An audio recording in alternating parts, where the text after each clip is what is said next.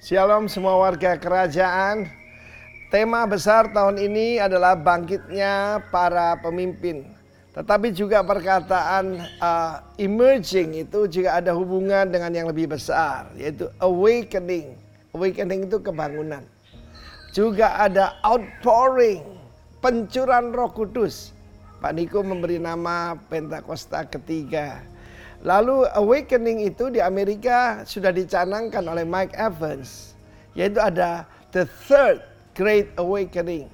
Yang pertama adalah waktu Jonathan Edwards 1720 1730 lalu kemudian selanjutnya dilanjutkan oleh para uh, revivalist yang lain. Dan ada yang ketiga, yaitu revival. Revival itu adalah kebangunan rohani yang besar sekali. Jadi bukan cuma bangun, tapi dihidupkan dari antara orang mati. Dan saya menemukan ada eh, satu ayat yang luar biasa, yaitu pada waktu Raja Salomo dia menghadap Tuhan dan dia berkata, "Kalau engkau menutup langit sehingga tidak ada hujan." Indonesia sedang mendengar deru-deru daripada resesi. Itu menakutkan banyak orang. Dan saya sebagai hamba Tuhan yang saya melayani 40 tahun, saya mengerti sejarah. Sejarah kegerakan, sejarah awakening, revival. Indonesia mengalami revival yang pertama 1965 yaitu ketika yaitu kita mengalami hampir saja bangsa ini pecah, saling membunuh dan kejadian yang sangat mengerikan 1965. Tetapi saudara yang kasih Tuhan, apa yang direncanakan jahat oleh iblis Tuhan bisa roba jadi kebaikan. Dan ketika dia berdoa seperti itu ada ayat dalam satu Raja-Raja 8 ayat 37 yang berkata ketika Tuhan bukan cuma menutup langit tetapi ada penyakit sampar, kelaparan, penyakit gandum, belalang, belalang pelahap. Kalau dalam bahasa sekarang ya resesi itulah.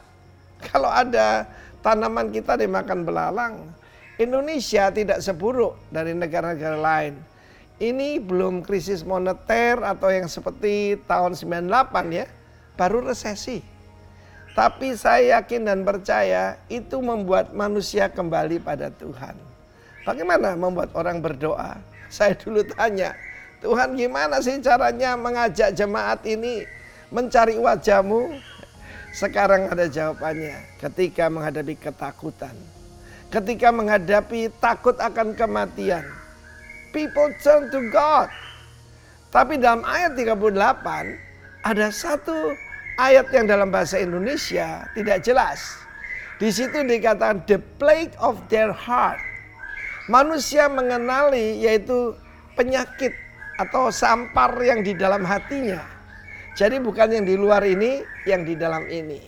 Saya sudah sampaikan dalam waktu-waktu yang lampau itu bagaimana uh, ada virus-virus yang lebih bahaya daripada corona, yaitu percabulan, perjinahan dan sebagainya yang sedang terjadi, yaitu juga kekerasan, kekejaman.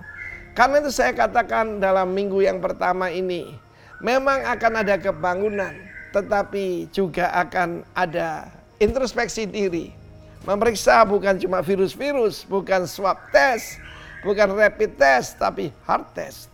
Karena itu dengan iman saya berani katakan corona ini memang kelihatan buruk tetapi bisa juga mendatangkan bukan cuma corona akademi tapi corona revival. Dengar ini. Demi nama Tuhan Yesus. Amin.